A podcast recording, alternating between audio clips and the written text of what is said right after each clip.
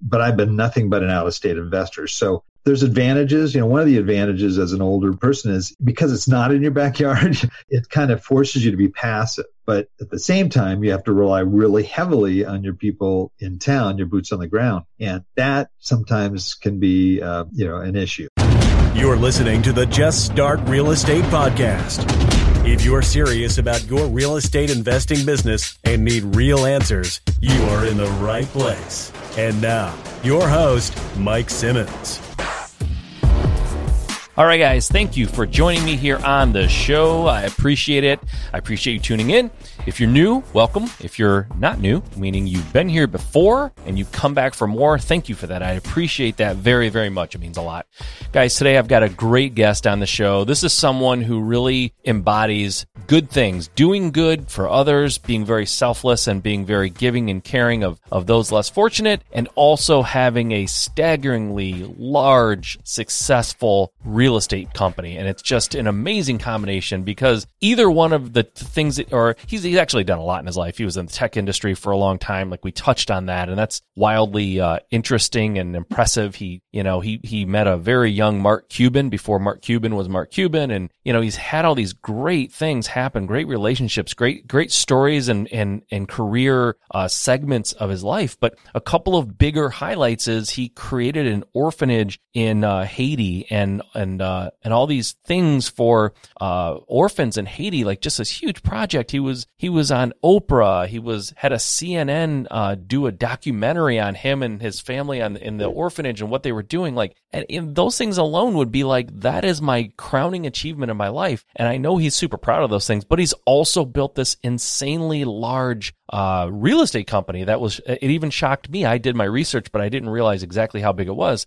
uh, he's a real estate investor entrepreneur and like a host he, he hosts the old dog rei network podcast i was on his podcast we recorded it a few weeks back it'll be live in a few weeks from now um, and uh, it's geared toward people his podcast is geared toward people in their you know 50 plus years as a means to fund their retirement and create a legacy for their family so he's focused on helping folks that are advanced in age kind of make sure that they're good in their retirement and they have that passive income. Um, like I said, he he was a missionary in Haiti. Um, he he's been a musician. I, he toured the world uh, making music for for kids and just amazing. And and before that, he was in business for 25 years in the tech industry and some other stuff that he did. So um, just an amazing guy. And by the way, he's got a portfolio of over 700 doors in his in his rental portfolio, and he's he's got a goal of a thousand. So you'll hear me hear me kind of um, uh, you know put my foot in my mouth when I'm talking to him saying, you know, you, you, probably don't have this goal of getting a thousand doors or something. And he's like, well, no, actually I do. I've got over 700 now and I'll be at a thousand in a few years.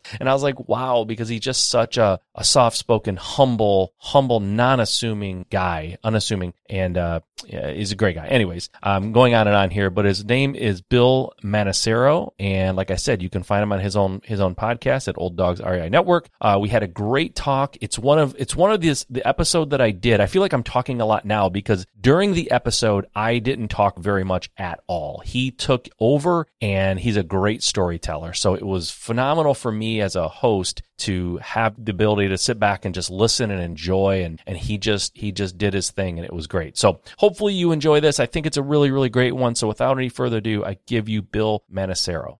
All right, Bill, thank you for being on the show. I appreciate you taking the time to do this. It's uh, something I'm looking forward to here. I was on your show a few weeks back and we had a good time and you were kind enough to reciprocate. So I'm, I'm looking forward to this. Thanks for being here. Oh, well, this is, uh, this is a blast. I'm looking forward to it too, Mike. It was a lot of fun having you on our show. I'm, and that's uh, coming up pretty soon. We're going to be airing that. So I'm looking forward to that. Nice. Good. I'm, I'm looking forward to it too. That was awesome. It was a good time. And just so everyone knows, you, you do have your, uh, the, the podcast is the Old Dogs REI Network podcast. Right. Yeah. And it caters to folks 50 and older, like kind of older generation, to kind of talk about retirement vehicles and passive income and things like that. So I suggest uh, to my listeners, certainly the ones that are in that age range, definitely go take a look at that. But even the younger guys, listen, it's good to always look ahead at what things are going to be important to you at that at that age. So I'm there, so it's important to me, and I, I had a great time doing it. But let's introduce you to my audience a little bit. I uh, they obviously got a little taste of what you're about uh, when I did your intro, but let's talk. Let's maybe even go back to before real estate. If you did something before the, your your life in real estate, which I know you did because I did my research, but let's tell folks what you were up to prior to real estate. Well, sure. Uh, yeah, I mean, I've, I've been around for a while. I'm an old dog, you know, so.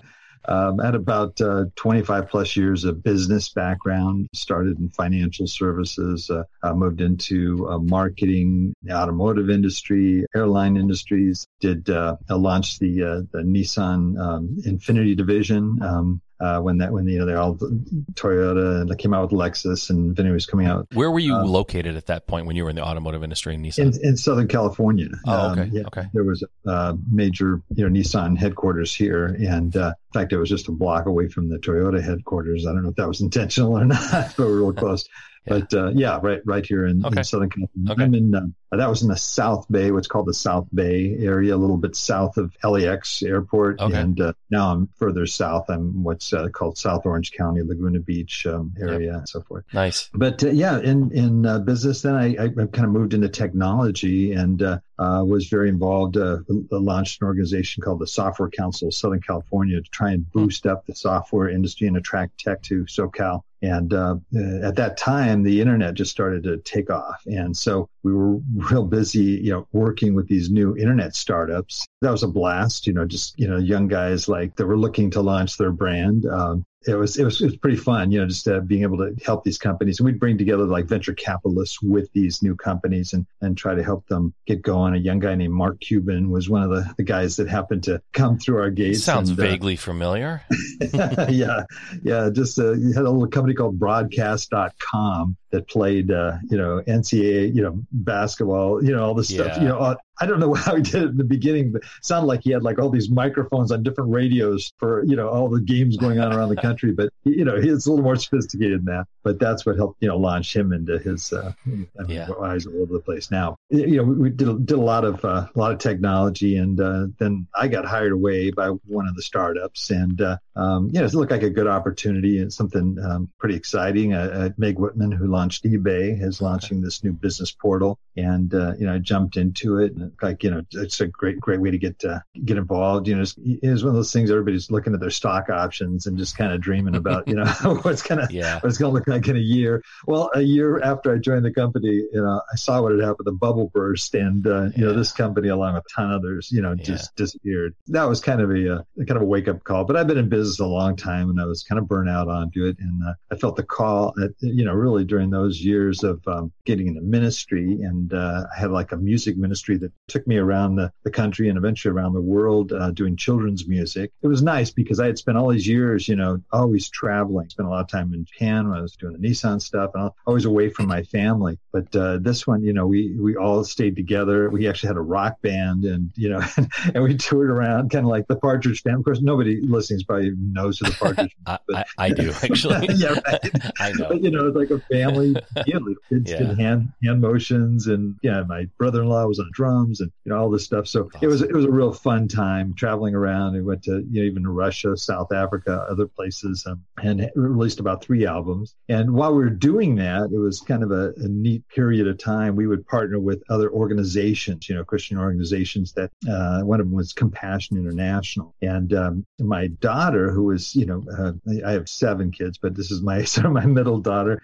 Um, she was uh, really, uh, you know, she really loved to go to the uh, Compassion International booth and just hang out with the people there. they all knew her. She eventually ended up sponsoring this little kid from Haiti. And she just really got into sponsoring him and wanted to research Haiti, would go on the internet and look for, you know, what, uh, what kind of cool things were happening there. And, and she'd go to all the orphanages. And she, I think she memorized every baby that was in Haiti. You know, I mean, she was just like really into it. Yeah we got an opportunity to, um, well, actually, she kind of surprised me one day. I went into uh, her room and she had this little jar of money sitting aside, and, and I asked her what she was doing with the, the jar and, and know, stuff. I thought she's saving to you know, go to Disneyland or buy, you know, sure. something. She looked at me, you know, kind of with this like skeptical kind of thing. She's only like nine years old. Uh, she said, "Well, Dad, because I'm going to build an orphanage, a hospital, a school, oh. and a church in Haiti." you know, I go, awesome. "Really?" you know, it's like nine years old. I figure, well, next year she'll want to be president, or next year yeah. she'll want to. But she just stayed in, into it and uh, really, really into it. And then we had an opportunity to go and do a concert series, you know, a little mini concert in Haiti. As we were you know, preparing for it, I said, you know, honey, you're going to get to see this place that you really love. And when we arrived, you know, Haiti at that time was pretty backwards. And, you know, you, you get off the plane, you wa- literally walk off onto the runway there and Yeah. walk, walk onto the runway. And, uh, she, you know, got, got in, uh, off the runway. She knelt down, kissed the ground. She goes, daddy, I'm home, you know, and I was just going, oh, Oh, man. wow. Yeah. Really, really moved by it. And, you know, we, as we toured, we just, we were all really moved by it, especially the street kids, you know, 300,000 kids living streets. And, uh, it just really moved us. And, you know, we're flying home after this incredibly emotional and powerful trip. And my wife's looking at me saying, I don't know, hon, I think we're going the wrong way on this plane. And, uh, you know, and I'm kind of going, ah, I don't know. I'm not hearing it, you know. yeah, yeah. And, uh, but it was interesting over time. We all, you know, our hearts just kind of turned and we literally end up just giving away or selling everything we had and hopping on a plane. Um, we went over and there were a handful of street kids that we had met on our first trip over there that we actually, you know, set up a house for and, you know, were taken care of because they were just, the person that was running the orphanage yeah, had, uh, had just you know, got thrown in jail. It was a really complicated, a horrible situation. But so we just kind of moved in and, uh, you know, started taking care of these kids. I had no idea what I was doing. I was, you know, a business guy, you know, I had Yeah. absolutely no idea what I was doing, but we prayed a lot. And, uh, so it, it just, uh, you know, just kind of evolved in this organization that just kept growing and growing. It's called Child Hope International. Started off with a boys home, then we added a girls home and a guest house, and then we added a school and, uh, you know, everything that my daughter had dreamt of. And in that process, it had just kind of overnight just grew in this huge organization. And uh, the earthquake hit Haiti, and that was huge. Mhm. Um, and we were there, um, you know, when that happened. Just a lot of things evolved from there. CNN, who covered the earthquake a lot, ended up, you know, just hanging out at our orphanage and seeing a, a Soledad O'Brien, who was doing a lot of the coverage for the Haiti earthquake, ended up just getting really into what we did, and ended up asking if she we would mind if she did a documentary on our organization, and she put together this documentary called Rescued, and um, it was you know all about the kids and you know some of their stories and so forth that we were uh, helping out. And then that kind of evolved into something and oprah winfrey ended up coming over as well and doing a, a segment on uh, her, her uh, program. So yeah so it, it just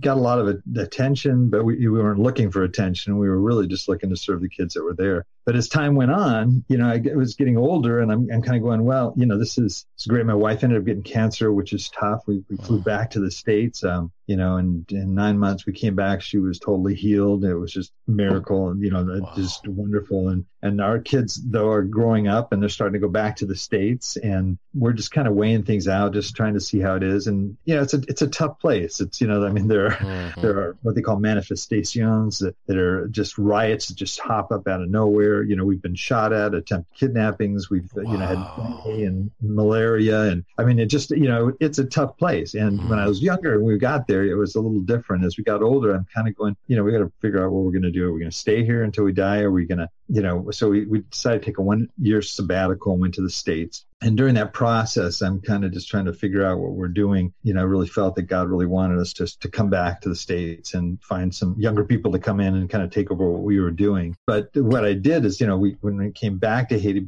preparing to go back to the States, I'm looking at, well, what am I going to do? I'm approaching 60 years old. You know, I've Mm. got to, you know, figure out what I'm going to do. I, you know, I didn't want to just go home and, you know, collect seashores down at Laguna Beach, you know, Yeah. mean, seashells. I'm just too active and kind of hyper and stuff. So I, I was looking at what I was doing, trying to get ideas, you know, maybe, know, I'd started businesses before. So I thought, well, maybe I could start a business, but, you know, eh, just weighing everything out. And I got this unexpected inheritance check.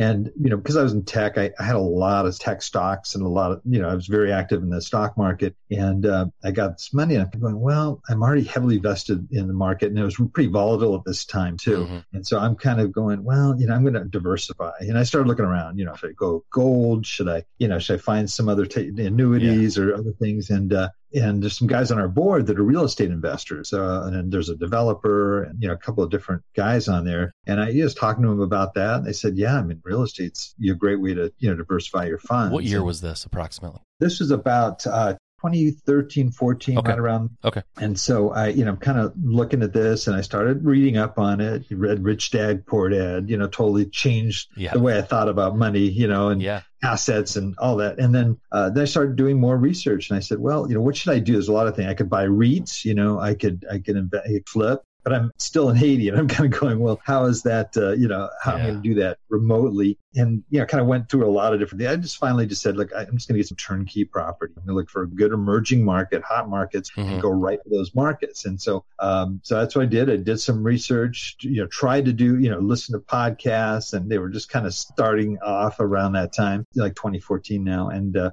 you know, I'm looking at YouTube and I'm just, you know, collecting data. So I, I zeroed in on Atlanta and, and Memphis. And I figured, you know, if, if I go back to Southern California, it's just the market there is horrible. I mean, it's, you know, it's, it's an appreciation play, but it's not mm-hmm. a cash flow. And, you know, in my retirement years, you know, cash flow is really what, you know, see on my show is cash flow is king, you know, so it's not a good cash flowing place necessarily. So that's why I zeroed in on these two places. I hopped on a plane out of Port-au-Prince, Haiti, flew to Atlanta. A couple days later, flew to uh, Memphis And flew, then flew back to Haiti. And I had three properties, uh, oh. one duplex and two single family homes. And I just figured, well, you know, they're turnkey, so I really don't have to do anything. I'll mm-hmm. just and the next month, boom, money appears in my account miraculously because I had tenants in them. And, and I'm going, okay, this is really easy. This mm-hmm. is really easy. And I started thinking, well, maybe that's, maybe I should do a little bit more of that. In fact, maybe it could be kind of my side, you know, gig here, you know? And, yeah. and so I, uh, yeah, started doing research. We finally moved to the States, back to the States and, uh, continued buying. Uh, one thing I realized really quickly was I, I, you know, I bought these three properties. I paid about the same for each property, but the duplex, okay, which I paid about the same as I did for a single family, was making twice as much as the others. Mm-hmm. and except, except I only have, you know, I still only have one property tax payment, one insurance paper, one yep. roof to worry about. I'm going, okay, duh, this is like, you know, I could see the economies of scale even with the duplex. And so that, that made me think, I, I don't need to buy single family homes. I should really be buying multis here.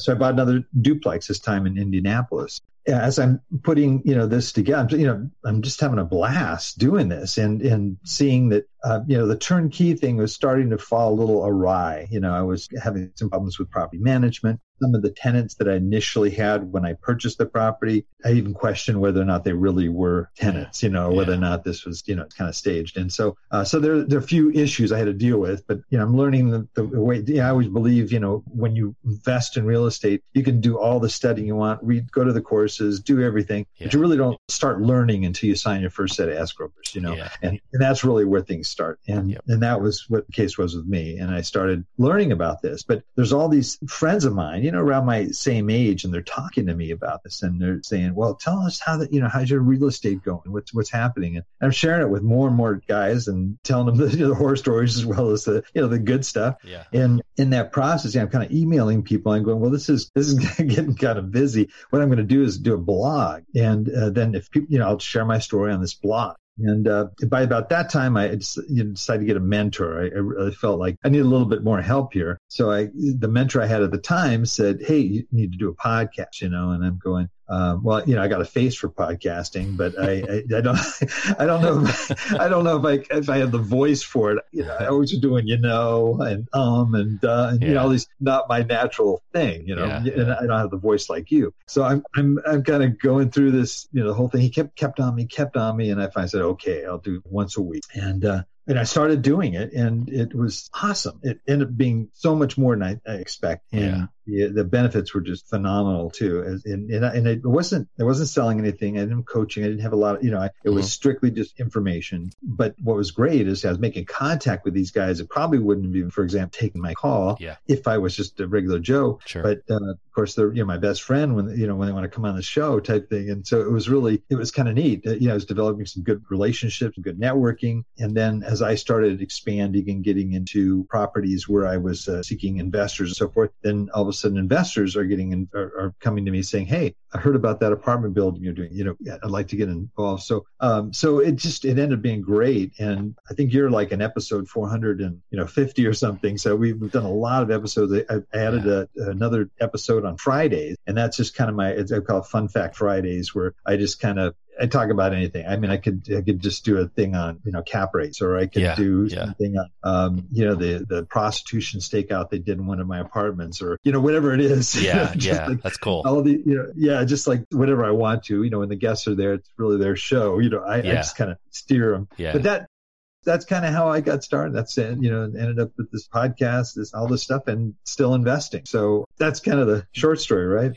Yeah, no, that was one of the most fascinating and well told background stories I've ever had on the show, bar none. It was, it was riveting. So uh, I wasn't going to dare interrupt any of that. I loved it give everyone a sense of where you are now in your in your real estate business specifically. You've mentioned that you bought. Well, first of all, before we do that, I, I did write a note here because I know a lot of my listeners, uh, you know, when you, when someone like you is talking, it's like, well, I got my first three properties, and you move on. Everyone's going to go, where'd you find them? How did you find them? You know, you just flew right. into town and you and you flew out with properties, but did you go to a company that was like selling turnkeys? How did you find those first three properties, for example? When I decided I wanted to buy, I wanted to do the the rental, you know, rental properties, and that that was once I decided that, then I started looking at how do I do it you know, I could buy a property, then I've got to probably do some rehab, and then I'm going to have to find a property manager, and you know, and all that stuff. I'm going, this this is going to get really complicated here. And then I, I heard about turnkeys, and uh, one of the places I hung out a lot was in Bigger Pockets, you know, and that's I was making a lot of contacts, and yeah that's where I started researching. And then I found a company that looked, you know, looked good. It was in the markets I, I was interested in, but they weren't, uh, you know, they weren't a U.S. based company. They're based out of Singapore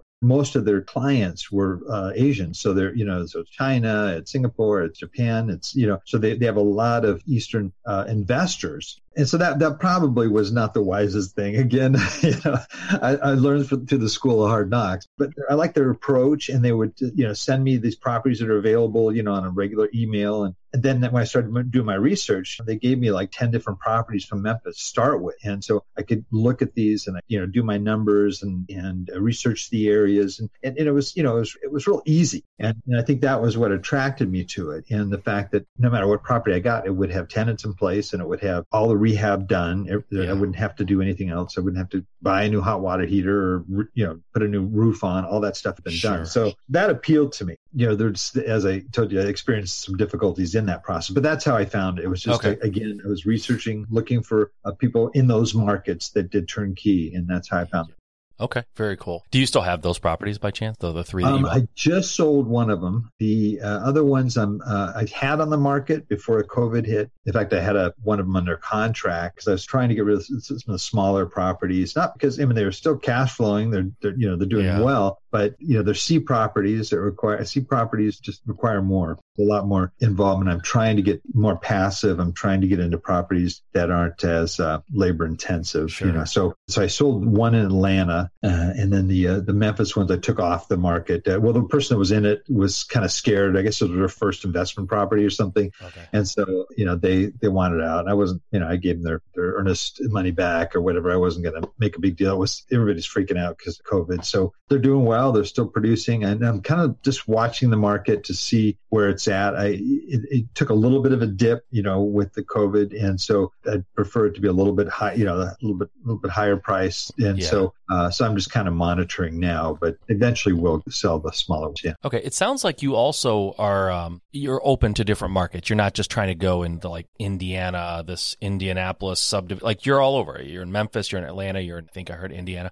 Um, yeah. Are you kind of all over the United States right now? What does your portfolio look like? What what are we talking about? The states I'm in, um, I'm uh, you know start off with like I said, Atlanta, uh, Memphis, Indianapolis, Irving, Texas, also um, in Florida, um, a couple of different places, Punta Gorda, Palm Bay, and uh, and we're looking at other properties there, and we're also looking at Texas right now too. So, okay. oh, and also uh, Williamsburg, Virginia, is kind of out of nowhere. But uh, yeah, so, so, those are those are kind of the areas that we're in right now. Okay, how big is your portfolio now? I know the the goal isn't necessarily to have a, th- a thousand or two. You know, I know that's not your necessarily your goal, but what is the size of your portfolio at this point? Well, I did set the thousand goal. Oh, okay, okay.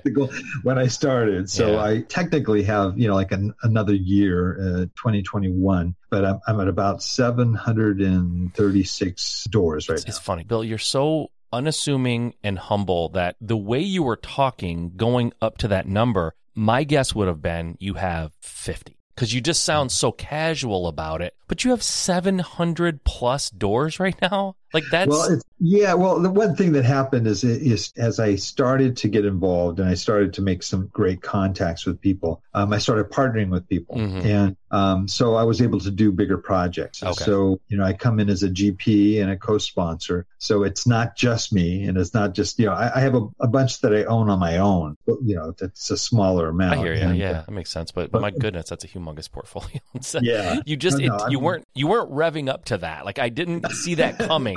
Normally, I can see it coming when someone's going to tell me they have almost a thousand doors or they're going to have a thousand doors. I didn't see it coming with you because you're so casual and like modest about it. You, I didn't see that coming. But my goodness, that's huge. So a lot of these are partner, or some of them are partnerships. You just said. Do you self manage anything? Is it all somebody else is doing the it's all management? somebody else. Okay, Yeah, super And, smart, uh, yeah.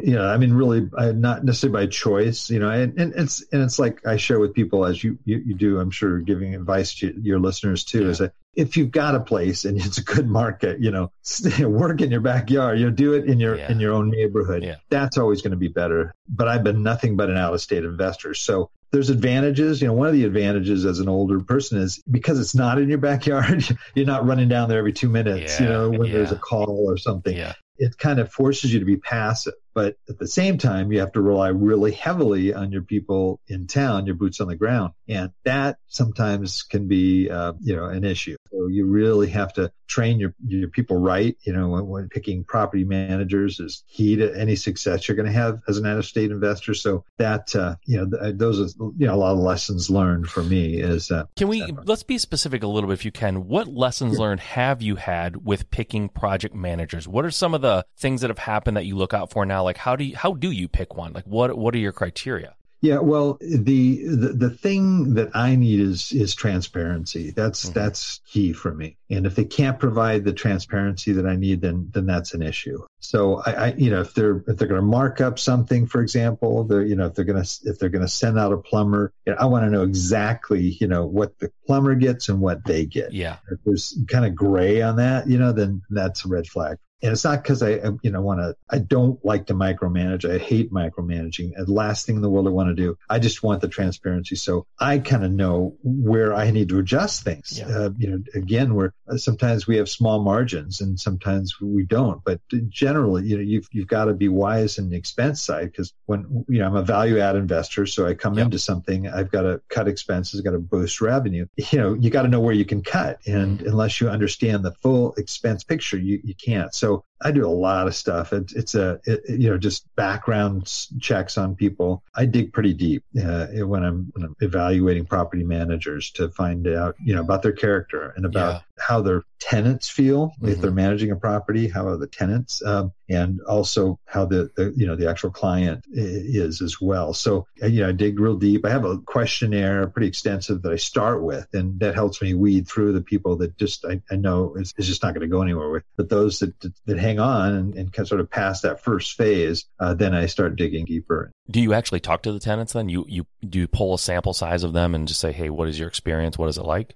I try to do that. Yeah, I try to do that. It's it's difficult because you don't want to necessarily talk to the ones that that they're going to give you. You know, just like you don't want Yeah, to necessarily talk to the clients that they're going to say, "Oh, call him." You know, Yeah, his yeah. brother-in-law. You know, Or, I mean, you have to do a little sort, sort of stealth, you know, work here, and Yeah. um, you know, you find out what the properties are. I've had sort of mystery shoppers that have gone in that you know to look at uh, units that are available. You know how they were treated in the showing, how that how the showing go. Uh, same person can also um, talk to tenants uh, in that process too. Yeah. So uh, it's not always easy. You know, it's a, uh but um, there uh, there are ways to do it. That's smart. Does it really matter to you if the property management company is a larger company, a smaller company? Do you find that there's it's better to work with a smaller company with less doors or a bigger company because they have more of a system in place? Yeah, I mean th- that's I mean one of the reasons why you know I went from I think 28 units to you know over 100 units because at 100 plus is where you're you're you're getting just a higher caliber of, of manager. You've Mhm. got professional people Yeah. that uh, you know that have certifications that are that are professional property managers, and you just it's just a whole different ballpark. The single family guys that I had, you know, a lot of them are, are just kind of shooting from the hip. It's one of those businesses, especially when it's when when you're talking smaller properties, where I, I, just look at the, the business model. I say, how do they make any money? Yeah. you know, because you look at it, you know, they're getting 10%, they're getting 800, you know, $800, uh, you know, the person's paying $800 for a single family home, for example. And so they're getting $80, you know, for that. So how, what can $80 buy in terms of really top notch service for that mm-hmm. property of yours? Yeah. Well, not much, you know, you've got administrative personnel that, you know, which is really important mm-hmm. because they've got to track everything and they've got to collect the rent. And they've got to yeah. do all this. And then you've got the, you know, the maintenance. fee. You've got, you got a lot of things that that $80 has got to do. And I just, I yeah. look at it, I say, the only way these guys make money is to get a lot of properties yep. and uh, hope that most of these clients, you know, aren't going to, aren't to bug them. Yeah. yeah. because that's really, that's really what it is. That's a real tough field to work with. And that's when I started off with the smaller properties. Those are the people I was dealing with. So, yeah. Makes sense. So how much time do you figure, figure you spend nowadays on your rentals? How much time does take out of your week or your month? Do you, do you have any idea? You know, it's funny because I feel like I'm working full time all the time, but I'm doing a lot of other things. I'm doing the podcast, sure. yep. blog. You know, I'm, I'm always looking for properties, and I'm always okay. you know analyzing and looking at markets. And but if you stopped you know, everything, of, every activity you're into, except you kept your rental portfolio, whatever your your doors, how much time would you spend? Probably not more than about eight ten hours. Wow. Is, yeah. We did launch into, we started experimenting with the Airbnb. And okay. so I, I have a 22 unit in Indianapolis. It's in a great location, 10 minutes from downtown, real close to the airport. You know, had a lot of good things in place for mm-hmm. Airbnb. So I, you know, I took three units and converted them to Airbnb. So that was a, a learning experience for me. I mean, I still have them and they're actually very lucrative. They make three times the rent of the other sure. regular units there. Um, but yeah, I'm, I'm, I'm always learning, you know, so I, so I'll get involved in, to the degree where I really understand how that works. And then I start backing away as I find people to be able to take on all of the various aspects of it. How did those but, Airbnbs do during the COVID first wave? How, how did that affect well, you? At first, we just got tons of cancellations. Yeah. I mean, it was right before the Indy 500. I mean, mm. there was like all of this just boom, you know, we got, we just, uh, it, it, it, hit, you know, pretty hard, even to the point where we, you know, filed for, you know, some assistance, you know, mm-hmm. because that, that was income that we were counting on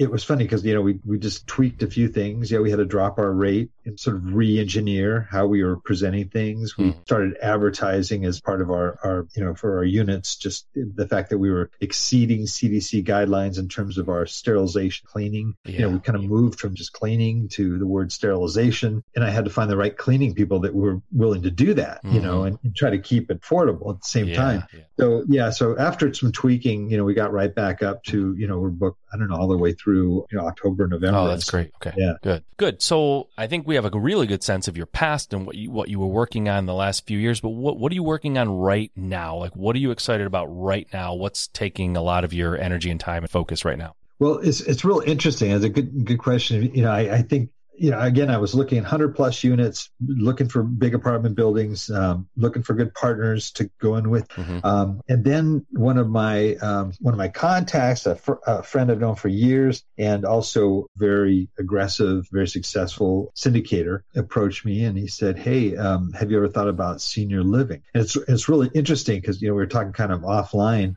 I was looking at sort of the single family home model. A guy, Gene Guarino, is a, a guy I had on my show, and he's out of uh, Arizona. He was talking all about. It. I said, "This looks like a neat little model," you know. And and I was looking at it, but I was kind of going, but there's this this labor thing that's really kind of a key element there. But uh, but I I know the demand is there. I mean, you've got ten thousand people a day turning 65 years of age, and that bubble is just moving down the line. So you know those people. I, I mean, I'm 65, but there's the people 10 years older than me. They're in their 70s, and and the 80s is really where that whole assisted living market is. Yeah, and that's going to double. You know, by the you know in the next 20 years or sure. so, 10 or 20 years years. So I'm looking at this and I'm saying there's a huge market here. And this friend of mine had uh, partnered with another guy who had built these senior living facilities from ground up you know, it's, it's, I look at it kind of like a, the, they're multifamily. Basically, it's, you know, it's like 90 units, uh, 80 units, 60, you know, 120, but they're single story units. But this, I'd never done any ground up construction. This yeah. is the first time I've gotten involved in that. And I was like, I never wanted to do that because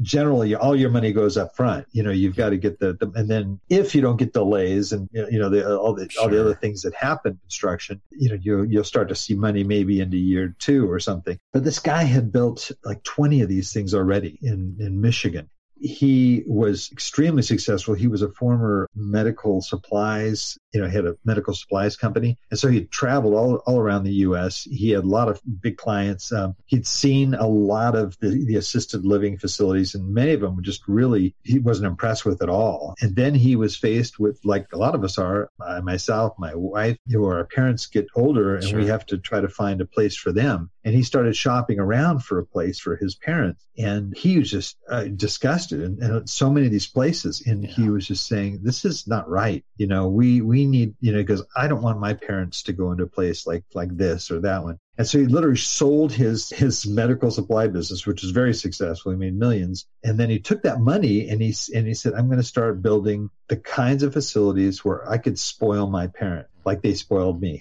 you know, yeah. and that's really has become his motto on this thing is to you know to create a senior living environment that is just absolutely wonderful for the parents. So, so what he did is came up with this. It's a single story format. Okay. Usually, it, it takes yeah up to 17 acres sometimes because it's flattened out. And there there are spas. There's a movie theater. There's uh, salons. The ladies can get their hair done, their nails done. I mean, it's a luxury facility. It's, yeah. it's a definitely A property, which is another thing I've avoided not buying any A properties in the yeah. past. But this is ground up, and the model is just very different. And he gets these things. Not only are they built very inexpensive, but looking super high quality, but mm. he knows how to manage the whole construction end of it. He also came up with the operation manual because he wanted to know that his parents were going to be cared for with the yeah. top quality care. So he came up with the whole operation in conjunction with seeing it from ground up. And this formula is just amazing. They complete these facilities in 12 to 14 months. Wow. So, so the, the wow. yeah, this is very That's fast.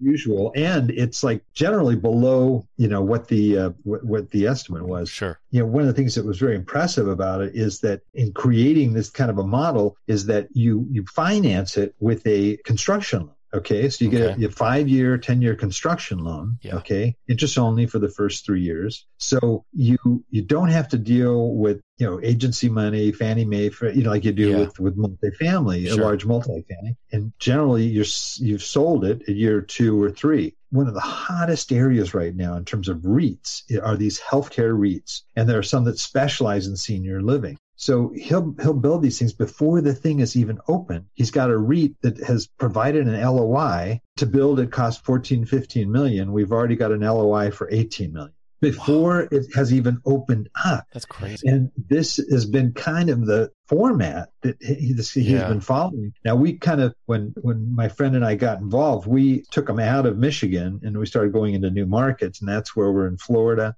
uh, Williamsburg, Virginia. Yeah, moving into Texas. What are they called? What are these facilities? I'm in Michigan, so I don't know if I've ever heard of them or not. In Michigan, I'm not 100 percent sure. Okay, um, actually, okay. yeah, because he has, he has kind of a different a different name for it. I, I don't think it's called Sunrise because there's the, one of the big ones in Michigan is called Sunrise, but they're not single level. They're definitely multi level, so it's probably not that it's just a different model. So for me, yeah. it has really been really, really exciting because I already have this podcast and the focus is on this generation. Now, granted, the ones that we're housing are, are you know, older on that scale. Average age is around 80. We have somebody 104 in one wow. of the facilities. Uh, so they're, they're definitely older there's and there are different types of facilities. You know, you have you know sort of leisure, sort of senior facilities where they have a golf course and yeah. everybody drives around in a golf cart. It's yeah. more active seniors. Uh, they can drive and they can do a lot of other things. And then you have this this group here, which is uh, you know okay, so it's a little bit tougher for them to to get around on their own. Yeah. Uh, some of them may, may have. Uh, we also have memory care there too. So mm. we have a,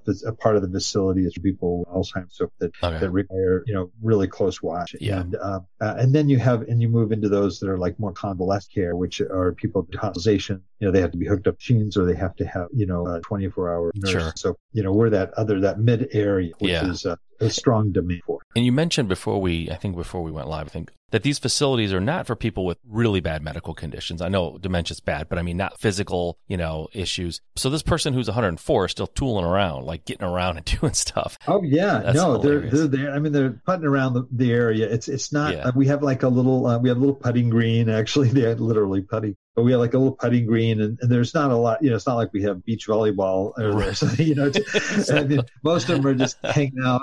Yeah. You know, there's a big library, there's a lounge area, sounds... there's a lot of events that go on there and stuff like that. Some of them have walkers, some of them have wheelchairs, some are just walking around. But they're generally you know, they, I'm sure a lot of them have meds too that they have to take on a regular basis, sure, but, yeah. but but they're not, you know, they're not where they need that that constant, yeah. you know, hospital. Serious hospital. I got you. Wow, that's that's cool. Now, if somebody wants to reach out, they want to get involved, they want more information. Is there a way? Do you accept that kind of uh, reaching out to you? Is it something you're interested in? Yeah, no, I, I would. Uh, that'd be great. You know, the best way probably to reach me is just uh, through our our website, the uh, Old Dawgs REI Network. That's dogs D A W G S, and it's just all you know one word dot com. So Yep. an REI meaning Real Estate Investing Yep. Network. Yep. So it's Old Dawgs uh, Real Estate Investing Network or REI Network and dot com, and then and uh, you can just go there and, and contact me. And if they want to write to me personally, it could just be Bill at Old Dawgs REI Network dot com. Perfect. Awesome. Bill, it has been a pleasure. Uh, you are a fantastic storyteller for the record. I, I really, I'm just, I'm sitting here going, Hey, I'm the host. Maybe I should, maybe I should ask a question, but you're just telling such good stories and you're so thorough and, and you just have a way of telling them that I'm, I'm just like listening. I'm just listening like I would imagine people in their cars or running on the treadmill or just listening right now going, wow, that's really cool. And he tells a great story. So man, you made this extremely easy for me. Thank you. The message is great. I, I love that you spent so much time,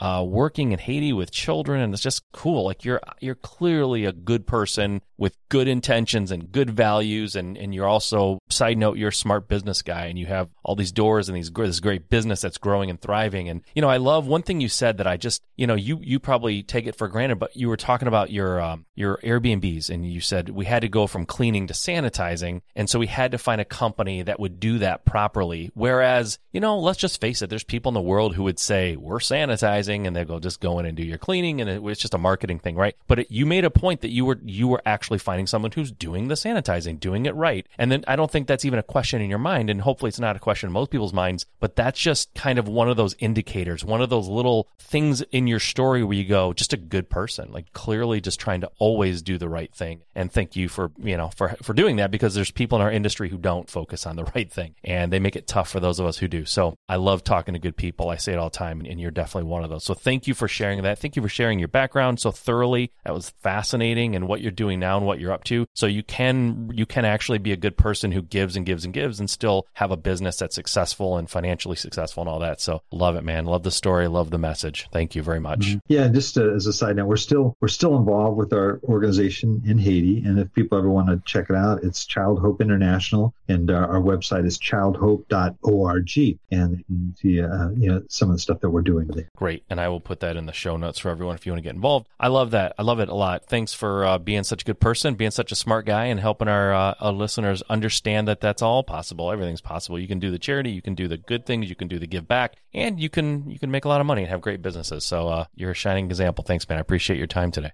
Well, thanks, Mike. It's a it's a pleasure being on your show. I'm stoked, and uh, I'm looking forward to yours coming out soon. So Thank uh, you. Me too. gonna, yeah, I'm, Yeah. I'm, I'm, Well, I, I think it's great. Me too. Well, I'll certainly let everyone know when that happens so they can check it out and and, and go uh, check out the podcast Old Dawgs uh, REI Network on iTunes. Subscribe, give it a rating review, listen to it. Uh, if you enjoyed what you heard here, uh, I assume we're going to get a lot more of that. So go and check out uh, Bill's podcast. Dude, Bill, thanks for doing this, man. Thanks for your time. Appreciate it. We're all busy, so thanks for spending time here with us, and I look forward to speaking to you again in the future. Yeah, me too. We got to stay in touch, Mike. Definitely. Thank you very much. All right, guys, hopefully you enjoyed that episode. Bill's a great guy. I just love talking to people like him. I mean, the guy has dedicated a good chunk of his life to like rescuing and caring for orphans in another country and his whole family was involved and he even said it was dangerous at times and you know he he did that and he's still doing it. And, and oh by the way he's like a super smart guy. He toured i mean he toured the the world in a rock band and, and children's music and then you know ended up building this orphanage and creating all this for for the folks in haiti and uh, came back and and built this huge real estate empire. I mean like uh, you heard in the episode i i just assumed he had uh you know a couple of dozen to maybe 50 rentals and you know, pretty unassuming, pretty quiet guy, but hey, he's over 700 rentals. He's on his way to a, a thousand. Like, it's just amazing, like, you know, what you can do, especially if you just put it out there in the world and you have this abundance mindset and you're just a giving person and, you know, you attract the right people to you. And next thing you know, you're partnering with good people and you're doing big things. He's a great example of that. So I really enjoyed talking to him and getting to know getting to know him better. Uh, just a fantastic guy, and it, it really listening to people like him talk. It just makes me realize, wow, I I probably could be doing more, not just for me and my family, but for the world. So uh, he's an inspiring guy. I hope you guys got a lot out of it. But, you know, honestly, he didn't just sit home and think about all this stuff. He went to Haiti. He built this stuff. He created this band, this children's music, toured the world. Like he went out there and got it done. And that's the that's the magic formula, guys. You have to get out there and get started. So he's somebody who's who gets started, it sounds like every single day. He said it on the podcast. He's 65 years old and he's starting these new ventures. Like, what is your excuse? Get out there and get started. Make today the best day you've ever had in your life. It's it's all up to you. Go out there and do it. Start today, make it happen. We'll see you next time. Okay, you're still there. You're still listening. That's awesome. And I really appreciate that. Now, hopefully it wasn't an accident. Hopefully you didn't leave the room and I'm just talking to an empty room right now. But assuming you're still there, I want to do something really, really cool for you. For a limited time, I want to give you a free digital download of my book, the entire book level jumping. If you're a listener to the show, you know it just came out and it really details how I took my business from being like one where I was just doing a few deals a month, maybe one or two deals a month to doing over 10 and sometimes 15 deals a month and over a hundred a year. And I went from doing very little profit to over a million dollars in profit. And I made that transformation in a 12 month period. And this book talks about what I did, the steps I took to transform my business and how you can too. So grab a free digital download and you can get that by texting the words just start as two words now, just start to the number 55444 four. So text just start to 55444. I will send you a free digital download of my book. It's the complete book. There's nothing held back and that'll be completely yours just for making it to the end of the show and listening to me. And I really, really appreciate it, guys. So I want to do something nice for you. I do this every once in a while at the end of shows. And if you listen to the very end, every once in a while, I do a giveaway like this. So hopefully you enjoy that. Go grab a free copy. I hope you read it. I hope you love it. Reach out. Let me know what you think. All right, guys. Talk to you next time.